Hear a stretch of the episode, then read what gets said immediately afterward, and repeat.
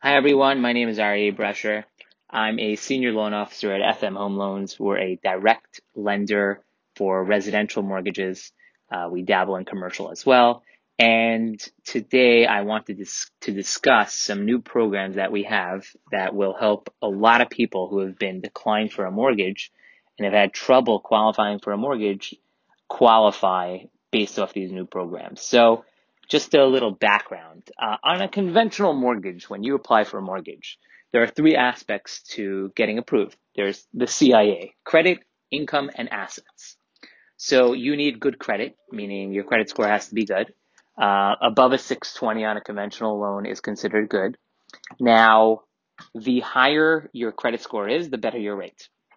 Then there's assets. You have to have enough money for the down payment, whatever you're putting down plus closing costs, and sometimes in specific cases, they'll want to see that you have money left over as reserves.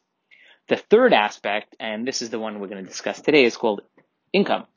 You have to make double your monthly debt. Now, your monthly debt includes your mortgage payment, taxes, insurance, any car loans, leases, minimum payments on credit cards. Um, if you're, you know, somebody's divorced, any alimony, child support, IRS bills. Um, so let's say you're making $10,000 a month, you can qualify for up to $5,000 worth of debt. Now, how do we how do we calculate what your income is? So on a conventional loan, um, if you're a W two employee, you work for somebody, um, and you get a base pay, we can use that. Um, now, if you're self-employed, it gets a little trickier because being a self-employed person, you have the power to write off expenses from your gross number, which a W 2 employee does not have. So, many people, they make $100,000, but they write off uh, imaginary expenses of $50,000 and they're left with $50,000 worth of taxable income. And that's great. You obviously pay less taxes because you're making 50 as opposed to 100,000, but a mortgage bank will only use $50,000 as income. So now instead of having $100,000, the bank will only count $50,000, which means you could qualify for much less. And for many self-employed borrowers, this has been a big issue, especially since in most cases, and not all, you need a two-year history. So if you've been, you know, even if you have one good year, but if we average out your income, um, it won't help, won't let you qualify for a mortgage. So we came out with several new programs that can really help self-employed borrowers qualify for a mortgage. So the first one which um, is extremely beneficial, is called the 1099 program. So if you're self-employed, uh, for example, you're a real estate agent or salesperson, and you receive a 1099 from a company, which means um, you don't necessarily have your own corporation, but you're self-employed, and you've been self-employed for two years. That you have to be self-employed for two years. We can use 90% of the gross of your 1099. So all you'd have to give us is your 1099 form we wouldn't even need tax returns and we wouldn't care how much you wrote off. We would be able to use 90% of your 1099, which means if you were making $100,000, you wrote off $50,000, we could use 90% of the 100,000, which is $90,000, which helps you qualify for a much larger mortgage. And most people do write off more than 10% of their 1099, much more than 10%. So this will help you qualify uh, at a much higher loan amount and is extremely beneficial. Now, the rates are slightly higher than regular conventional rates, so you have to keep that in mind. Um, but again, it's a, and again, they're really, really competitive and really good. So it's not like, uh, you know, you're getting in the sevens or anything like that. Obviously, depends on your credit score and a lot of different factors. But again, it's, it's a way to get a mortgage and they're really, really good rates for what they are. And it's extremely simple to qualify for the mortgage. Now there are obviously uh, overlays and every case is specific, which, you know, you have to reach out and discuss your scenario. Now, and in addition, I believe there is up to 90% financing on a primary residence. Another program that we have is for, um, you know, individuals who are self-employed. Um, let's say they bring in cash or, um, you know, they just deposit a lot of money into their accounts. But again, on their tax returns, they don't show a large net taxable income.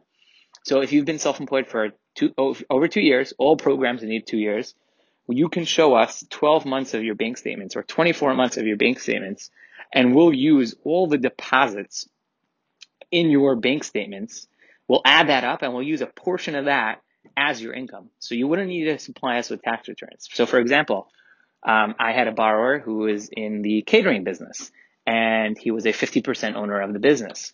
On his tax returns, he actually showed a loss because he had previous losses. He wrote off a lot of expenses, but he sent me his bank statements and after, you know, deducting all the transfers, because we obviously cannot count transfers, he had over $3 million worth of deposits. And there are various ways on various, you know, scenarios what we could use.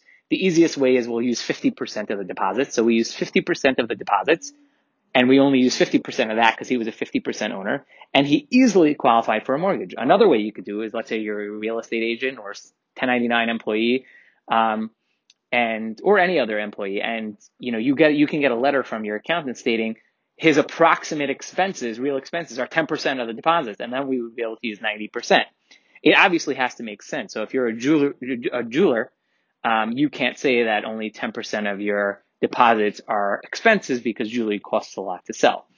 Um, you know, that being said, the market is really, really shifting towards not no doc loans, but helping people qualify for mortgages, people who really should qualify because again, you have the deposits coming into your account but who weren't able to qualify. So if you've been denied for a mortgage, you should definitely reach out and reconsider.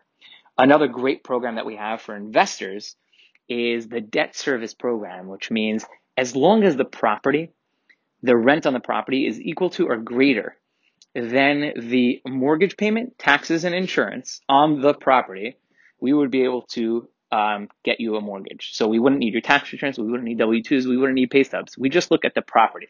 If the deal makes sense, we'll do it.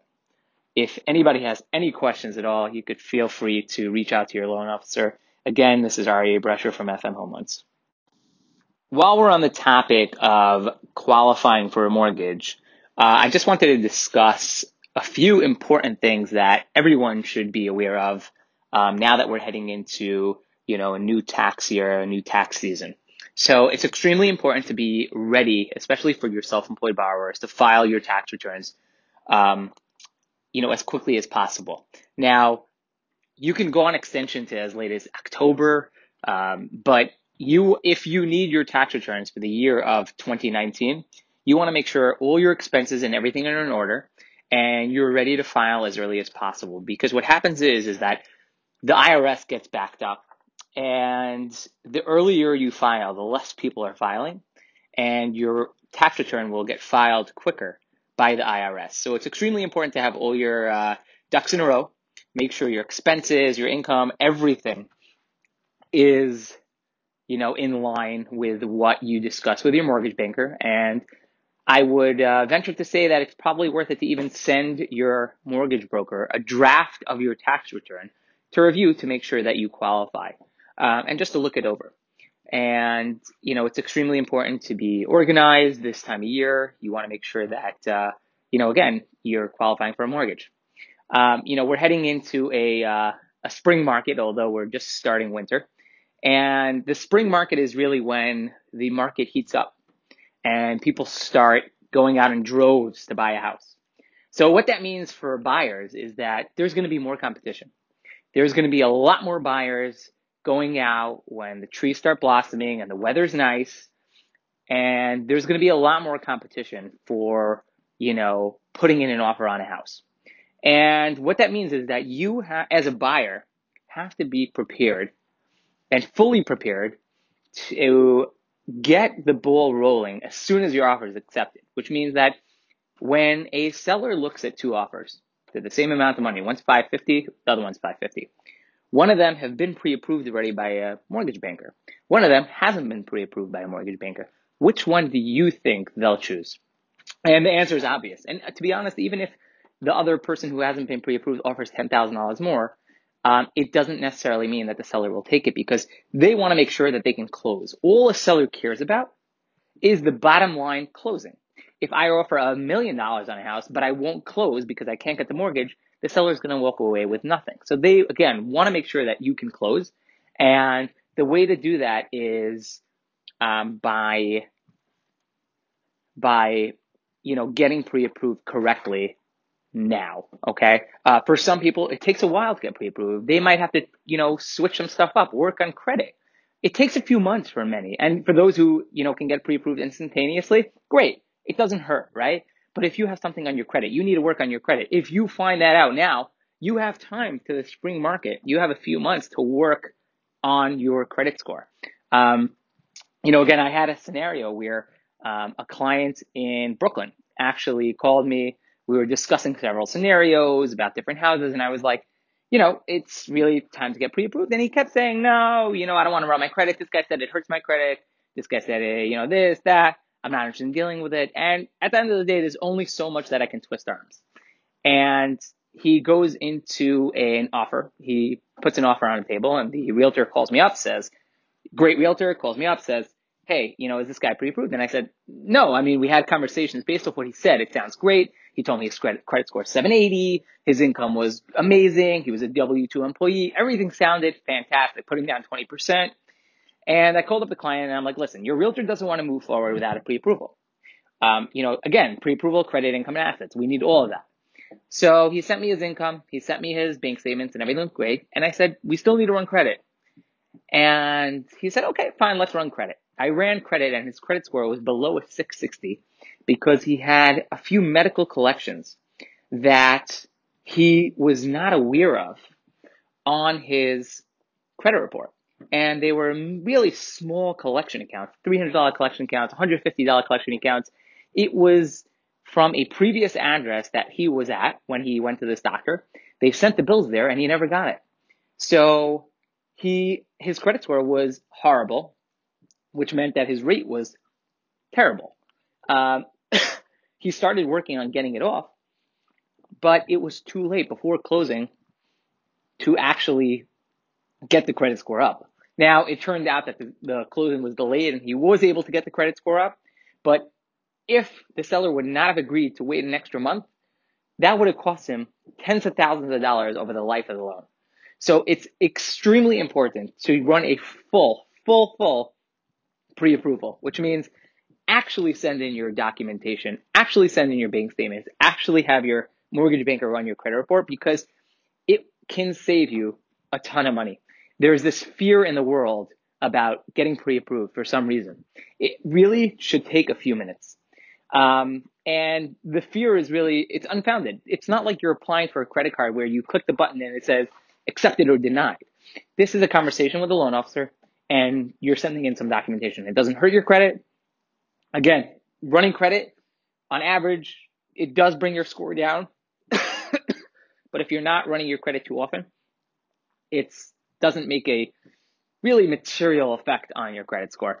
It's worse if you don't run it and you have something there that you don't know about. And you know, the number one thing I have, the number one resistance is, oh well, Credit Karma said this. My my my bank has a credit report score in there and it says I have an 800. Those credit scores are what's called soft pulls, which means it's not actually a pull of your credit. It gets basic information from your credit report and it updates it through that. And they're extremely inaccurate.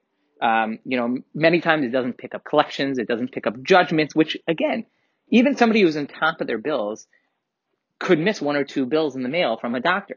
So again, it's extremely worth it to have a solid pre-approval heading into the spring market. I hope everybody is, uh, you know, pre-approved and everything goes well for everybody. Again, thank you so much for tuning into Sinai Radio uh, with uh, Karen Bafara, the Bafar Team's podcast. My name is Ari Brescher from FM Home Loans. I'm a senior loan officer. It was a pleasure.